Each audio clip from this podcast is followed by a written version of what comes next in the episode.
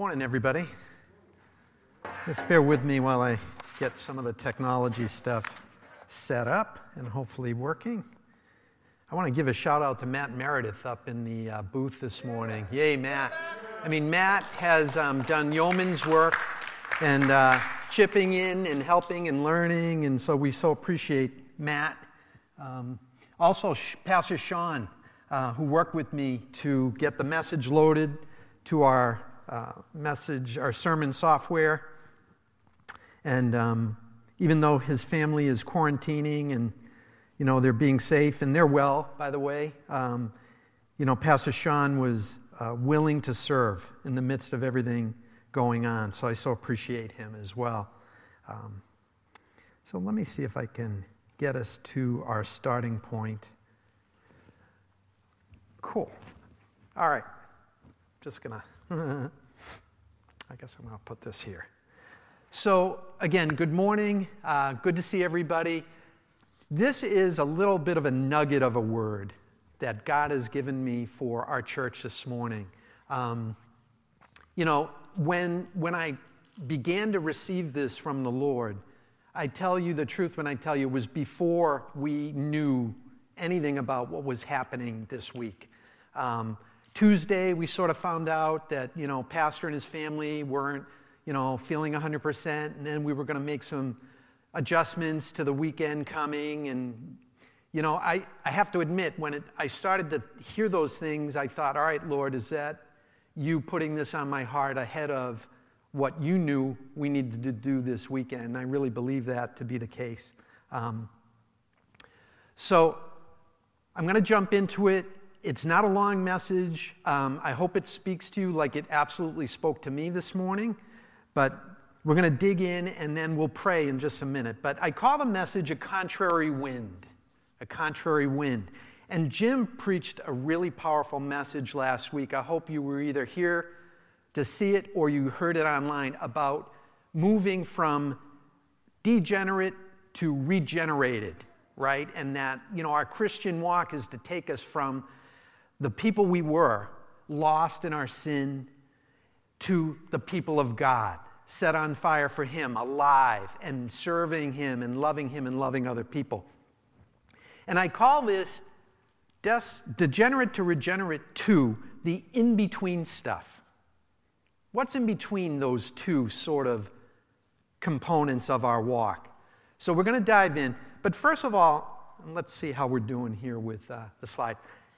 We moved down to Cape Cod about five and a half years ago. And what we have come to learn since then is we live in a very windy place. And it's, it's all good. I mean, but sometimes, and we live in Centerville, probably two, two and a half miles from the, from the water, you know, it'll be fairly calm. Then we get down to the, to the water and the breeze is significant. And it can be a 10, 12 degree difference in temperature, or at least it feels that way because it's so windy. And so, since we've moved, we've experienced the wind of Cape Cod. And you probably remember 2019, we had a tornado here on Cape Cod, which is very unusual. But talk about a wind that came through. I remember at the time I was working from home. I do a lot of work from home. I was sitting at my kitchen uh, table, and it got really black. And I knew there was a storm coming, but I wasn't really aware of the significance of it. All of a sudden, I look outside our picture window and I see our outdoor furniture and table just fly right off. I'm like, whoa, ran upstairs, got my son, down in the basement we go. But, you know, it was a very damaging storm, right? And there was a, an intense wind, an intense wind. So it all sort of begins to beg the question, spiritually speaking. Okay, so we take the natural hat off, let's put our spiritual hats on. As believers, especially those of us who have walked with God for many years, how do we handle the strong winds that come against us? Okay, so that's the question that I want us to explore a bit this morning. And so I just have an opening question for the folks here. And maybe if you're online, you could respond with a comment. But the opening question is raise of hands how many of you, and there's no judgment here, this is just information, how many of you have been born again serving God for 30 years or more? Okay. 20 years or more. 10 years or more. Five years or more. Okay, interesting. I would suggest, based on the response here, that most of us would be considered what I call seasoned saints. Most of us. Most of us have walked with God for some number of years, right, since we began to believe. Okay, that's good to know. So we're going to set sail now and see what God has for us. But I want to pray first now that we've sort of set things up. So let's just bow for a word of prayer. God, thank you for your word and thank you for your Holy Spirit. I pray that this morning, as we look into your word, that you would touch our hearts, that you would refresh our hearts and our minds. Help us, God, to hear what you have to say to us personally, individually, and as a church. Lord, you are so good. You are so good to us. We thank you for who you are and for what you are going to do in our service today. And we just give this time back to you in its entirety. In Jesus' name, amen. Okay, so some of the scriptures I had, I sort of took out and put some pictures in. I hope you're going to be okay with that, but I'm going to describe it. Do you remember when God first called you, your eyes were open, and you made that decision to follow Him? Do you remember that? Wind in our sails. On fire for God, a lot of people say. I can remember when I became a believer for the first time. God had been working in my life for many years. I've shared some of my testimony before. When I was a young person, we had a Christian babysitter come into our life to share the gospel at a time that I desperately needed to hear it. Very difficult uh, family situation at the time, hopeless, very discouraged. She came right into the midst of it, shared Christ. But it was only years later when we began to have our own family, Nancy and I. My, my daughter, our second child, Jessica, was born. And I began really pondering the things of God more deeply and pondering my own condition more deeply. And long story short, I made a decision for Christ. I turned my life over to Him. He opened my eyes to the truth of His Word. It was awesome. And boom, that was me. I was hitting a wave. I was in the air. I was telling people about Jesus. I was annoying multitudes of people with my enthusiasm, right? They wanted me to go away because we've heard enough about this Jesus. But there was no way I was going away. He had opened my eyes to the truth of his love and the truth through his word, and I needed other people to, to know this. It, I certainly couldn't keep it to myself. And I'm sure to some extent you probably had a similar experience in your own way. But I was wind in my sails, wind in my sails. And it was awesome, and it was a great period of time. But you know, those beginnings, which are wonderful, aren't meant to last us throughout our entire walk in life, in our Christian walk, or anything else. It's a start. It's a start. So, you know, born again, we found a great church, and we begin ministering what I call with Jesus. So, we're getting into different ministries, we're learning. You know, we're sitting in on studies. We're learning about the kingdom of God. We're learning about who He really is, the multiple dimensions of our Lord. And it was a great time. And we're sort of in prep mode. But in terms of the message today, and we're, this is all pulled from the book of Mark, and we're going to get there. But just so you know, even these slides are representative of what you'll find in the book of Mark. When we hit some of the storms and when the wind started, Jesus was with us in the boat. He was with us. We were young in our faith, right? We were sort of maturing. We didn't know what we didn't know. And so Jesus was with us, and when those storms came, he basically took over. And that was a good thing, by the way, and calmed the seas. And if you read Mark, Mark is interesting in that you will find two references to storms and the disciples being out in those storms. One's in chapter 4, one's in chapter 6, and we're going to get to the one in chapter 6 in a minute. But the point is born again, wind in my sails, serving God, learning about God, and, and things are good, right? Things are good. And it, God is good. Okay, so now advancing forward. Advancing forward. Another show of hands question How many have been on a missions trip? Missions trip.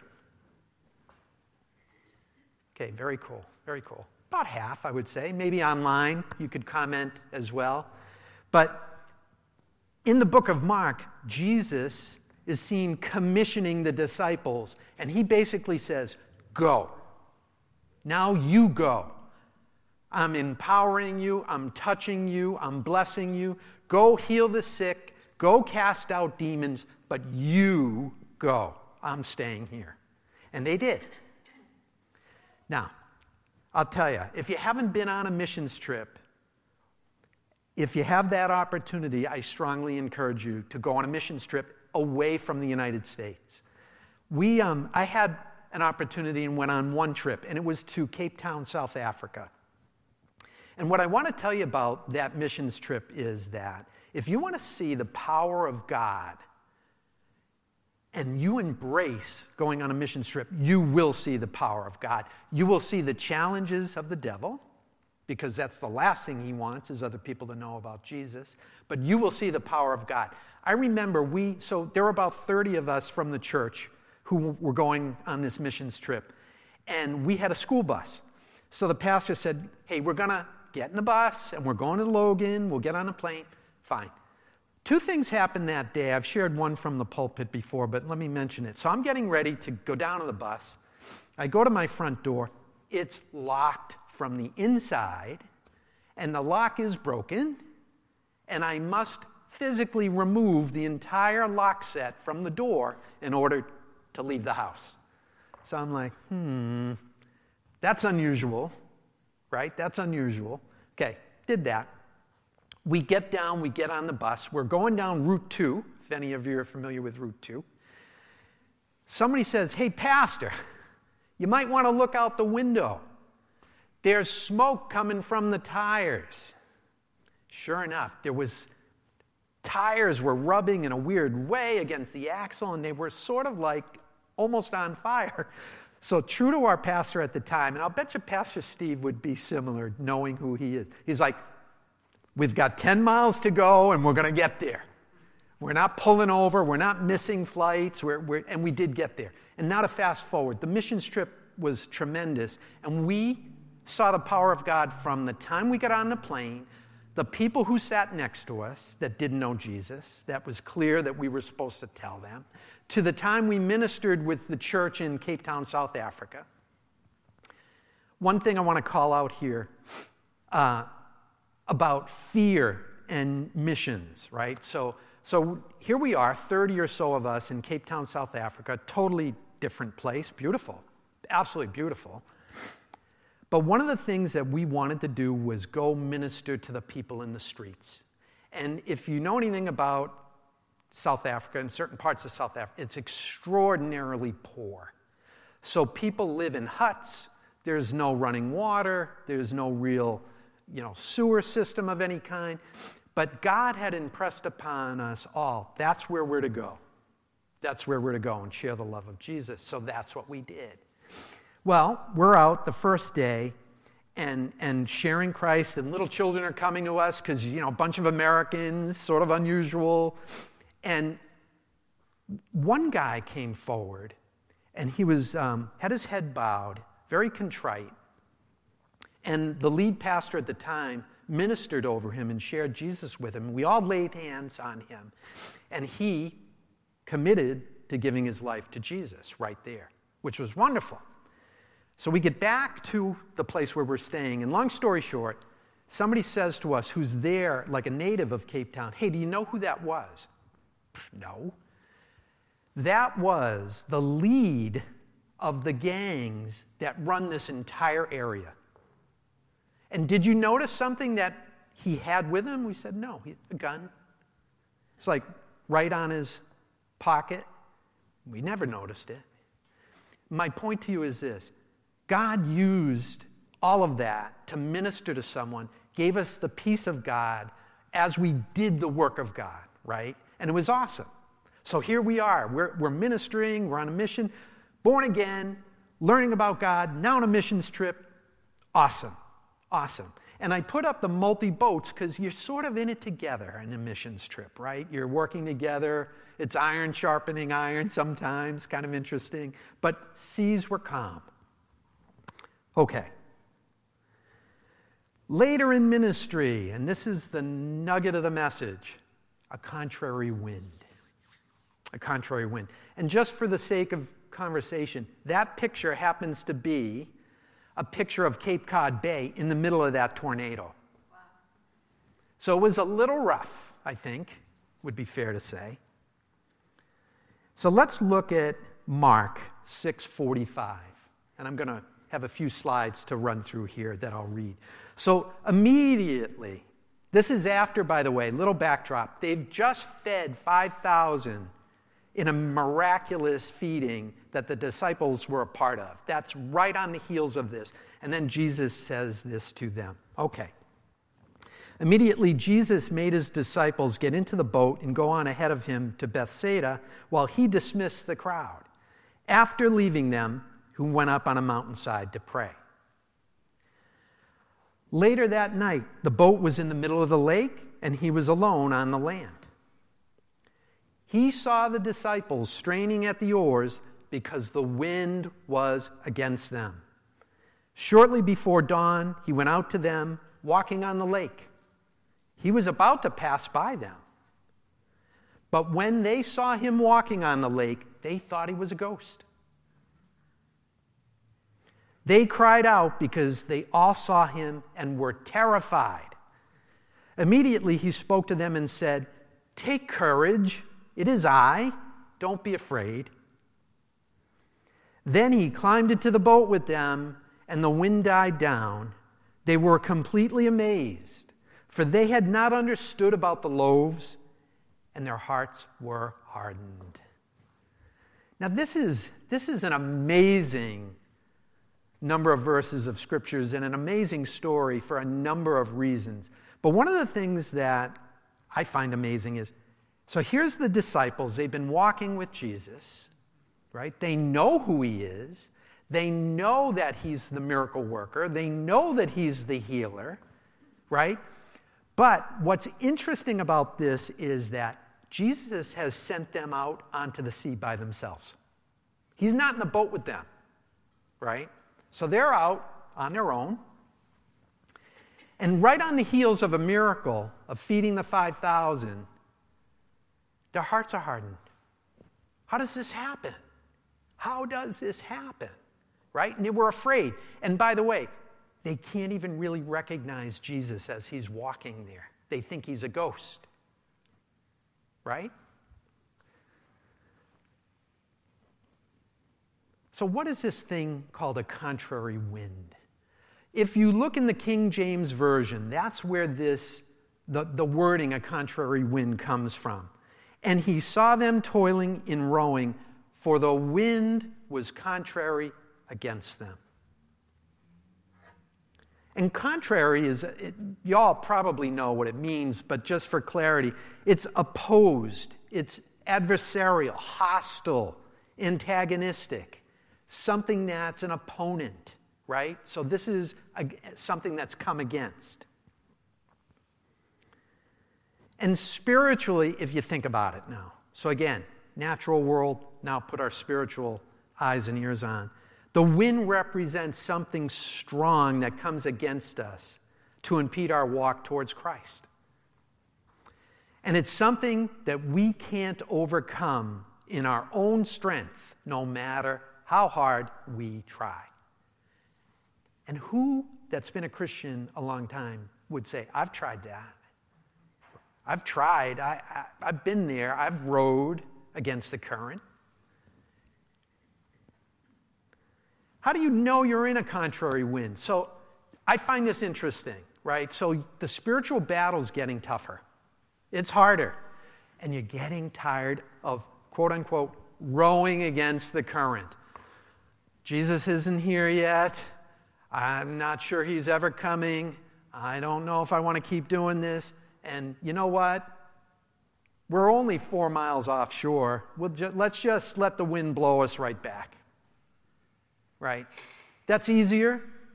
And, you know, I'm close. I'm close. Really, there's a few other signs, but when we're struggling to see or find Jesus in the midst of our life circumstances, whatever they are, and trust that He's still going to get into the boat, right? Sometimes, I know for myself, right, we feel like we're going it alone. We, even if it's a thing that we're doing for God, we're, I got to do this because nobody else will do it. And, right? We, and it's hard. Who said that the Christian life was supposed to be easy? I've had to learn that. It's hard. It's hard. And sometimes we lose track of it. What also happens, right? And this happened as we saw in the passage, our thoughts and our, our senses become wrapped around fear instead of faith. Now, what's interesting about this one, if you read the first uh, encounter that Jesus had with the disciples on the, on the lake. It's in chapter 4. I'm sorry, I don't remember offhand, but I can get it for you. Uh, Jesus was asleep in the, in the stern of the boat. So he was with them, but he was asleep. And they were like beside themselves, Aren't you afraid that we're going to drown? And Jesus comes and says, Be still, ye of little faith. Right? And don't we forget sometimes and we get wrapped up in, I have to do this, it's me, it's us, it's, and we sort of forget that God is front and center, right, in everything. And we it, hey, by the way, right, all candor, and I've been here, when we realize or we think that it's on us, we get afraid because we know what we're capable of and what we're not capable of. And it's, it's enough to bring fear into you. I know what I can't do. I know what I can't accomplish. And when I think I'm the one that has to do it all, that's fearful. Rather than trusting the one who called me from the beginning, ministered with me, taught me about himself, showed me the miracles, made me part of his life, right? And I just spoke to this, right? There's a, a, sign that you're battling a contrary wind is when you're depending on your own strength. And the disciples were. They're rowing, right? So I give them credit. They're rowing, but they're losing sight of the big picture. Okay. So here's, and by the way, there's not a lot more to this message this morning. It's a nugget, but I hope you're receiving it. What do you do when you find yourself in a contrary wind? And as a believer, even if you're a young believer here today or listening online, you will come up against a contrary wind. What was presented as the word and what the experience of the disciples will translate to your own walk at some point. The first thing on the list is pray. Now, I often wonder to myself when Jesus sent them on the lake and he said, I'm going to pray. Was that like a little test? Was that a little test? Were they going to ask him, like, Jesus, before we go, can we join you? Can we pray too? How many times do we just go do something? And I'm guilty of this. Please don't misunderstand me. But we don't pray about it first. And then things happen, right? And we're not sort of in, in the spirit and things can unravel quickly. So if you're coming up against one of these contrary winds, pray first. And then clearly, seek Jesus in the midst of whatever is going on because he's there. Just like he was there for the disciples. They weren't really looking for him, but he was right there. And in fact, the verse says he was getting ready to pass by them. Can you imagine that? They're rowing and straining. We're rowing and straining. Jesus is there. We're not seeing him, but he's there. So we have to have faith that he's there and, and continue to seek him. Keep rowing while you're waiting. So, this I have to give the disciples credit for. They kept rowing. It had to be extraordinarily tiring, right? But they kept rowing. Keep rowing. And as you row, don't row alone. How many have rowed a boat by themselves, like literally with an oar? It's one of the more tiring things that you can attempt to do, right? And when you're tired, there's nobody to turn to. Nobody can pick up the rowing for you. So, spiritually, don't row alone. Ask for more faith, right? We see that in Scripture. I think Jim mentioned this last week. It's okay to be honest with God and put your heart before Him. Say, Lord, I don't have the kind of faith I need. I don't have the kind of faith I need to be doing what you've called me to do. God answers prayers like that from a humble heart. So don't be afraid to ask Him. And don't be afraid to ask Him for a fresh indwelling of the Holy Spirit. It's by His power that we carry out the work of God, not by our own. And every so often, we need to ask God, Lord, bless me, please, with an infilling of your Holy Spirit, afresh, so I can carry on and do the work of God. It's another prayer He will answer for sure. And as, again, just a couple of more slides here, remember what he's done in your life. Think about your testimony. And I know even as a leadership team, we've talked about testimonies and how important they are and trying to reintroduce some of that into our Sunday services. So stay tuned for some of that. But, you know, as much as I've had my experience with God, each and every one of you have too. Draw from that. Draw from that. And then the last one I put here is around a personal, what I call go to set of scriptures. The Word of God is extraordinarily powerful and will lift you up in your times of need if you're battling a contrary wind. Now, I'm going to show you what my personal go to scripture is, but there are many others, and I'm sure you're thinking of yours right now. We have, um, I've mentioned this before, we have uh, a young adult son that lives with us who's on the autism spectrum.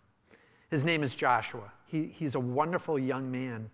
He um, just turned 27 on Friday, as a matter of fact, which is a blessing because years ago, and I've shared some of this, he was diagnosed with a spinal cord tumor on top of his autism diagnosis. And to tell you that there was a contrary wind when autism and cancer and all that comes together would be the understatement of the century. it was tough. God is good. He went through chemotherapy. He's been healthy and free of all that now for, gee, you know, the better part of at least 15 years and probably longer. But this is the scripture God gave me. We were, my wife Nancy and I were co leading the 40 Days of Purpose campaign that our church was doing at the time. Some of you may have participated in one of those. Really was very, very good. Even now, if you're struggling with your purpose as a Christian, it's a great book because it's all about God. It's all about God. It's all about how He's designed you. And it's all about the spiritual gifts He's given you to serve Him. But anyway, we were leading that campaign.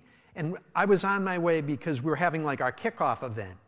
And I remember it even clearly now. I was on the road in my car, and God just popped this scripture into my head. Romans 8:28. And we know that God works all things together for good for those who love him and are called according to his purposes. If we can, for me, I'll just throw it out there to you, if we can embrace that, those contrary winds begin to settle down. We realize that God is going to bring something good out of the difficulties that we're experiencing, even if it doesn't seem that way. Amen. And He does. Now, I want to be careful to say, He doesn't say in the word that all things are good. But He does say He will bring the good out of it. Amen. So, I just share that as an example of the, a scripture that when I'm battling something, it's difficult. Romans 8:28 pops into my mind. There's good to come of this. Remember that. And if you begin looking for it, you start to see it. Think of the last year that we've been through, right? It's been difficult, hasn't it? It's the understatement of the century, probably, with COVID, the lockdowns, the changes in service, the changes in our lives, the shutting down of businesses, the, you know, the, the, the political climate that the whole thing was enveloped in. It was extremely difficult. But God is still bringing good out of it. He's bringing good out of it for the people that call him Lord and Savior. And if you think about some of those things, it probably will come to mind, right? Sometimes this is trite, but you know, when something, until something's taken away, you don't really appreciate it. I can tell you, in terms of freedom and relationship, like not being able to hug people. Somebody, Jim, did you bring it up or Ben about, you know, not long ago, we, we took part of the service and we were like hugging each other and, you know, hey, how are you doing? How's your family? We miss seeing you. Let's get together. All that sort of was necessary to go away. But now, how much do we appreciate that? God has opened my eyes to, hey, let's get back there as soon as we can, right? And, and we see that things are, are moving in that direction. So, so anyway, um, I hope you have a go to scripture. And if not, ask God for one. And open the Word of God and see what He reveals to you. So I've just got a couple of other things we're going to wind down this morning. It was just a nugget.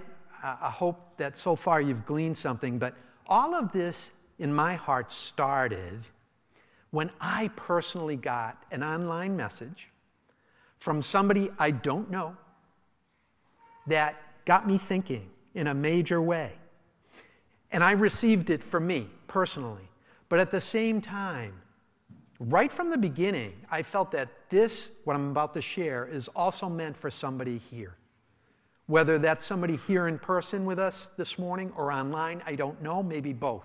But I'm going to read it. And then we're going to watch a video and then we're going to close. Okay? So here's the message that I got. And this is from somebody in a ministry called Ephesians 416 Ministries. After feeding the 5,000, Jesus sent his disciples to go to the other side of the sea. He went to pray while they struggled most of the night against a contrary wind. He came walking to them on the sea, and when he got in the boat, the wind ceased. They were greatly amazed but verse 52 says the reason they were amazed is because they had not understood about the loaves and because their hearts were hardened. They had just seen a great miracle, and in deliverance from their crisis, they were greatly amazed. It is possible, church, to have miracles happening all around you and not believe God will deliver you because your heart is hardened. Jesus will not send you somewhere he does not intend to go. Someone, I was one of the someones, by the way, someone who will read this today has tried to do what God told them to do, but they have been battling a contrary wind. You've become weary and discouraged. Remember those times in the past when God moved on your behalf. Though you, though you are straining hard at the oars, don't give up and don't be surprised because Jesus is about to get in the boat. Don't we need that encouragement today?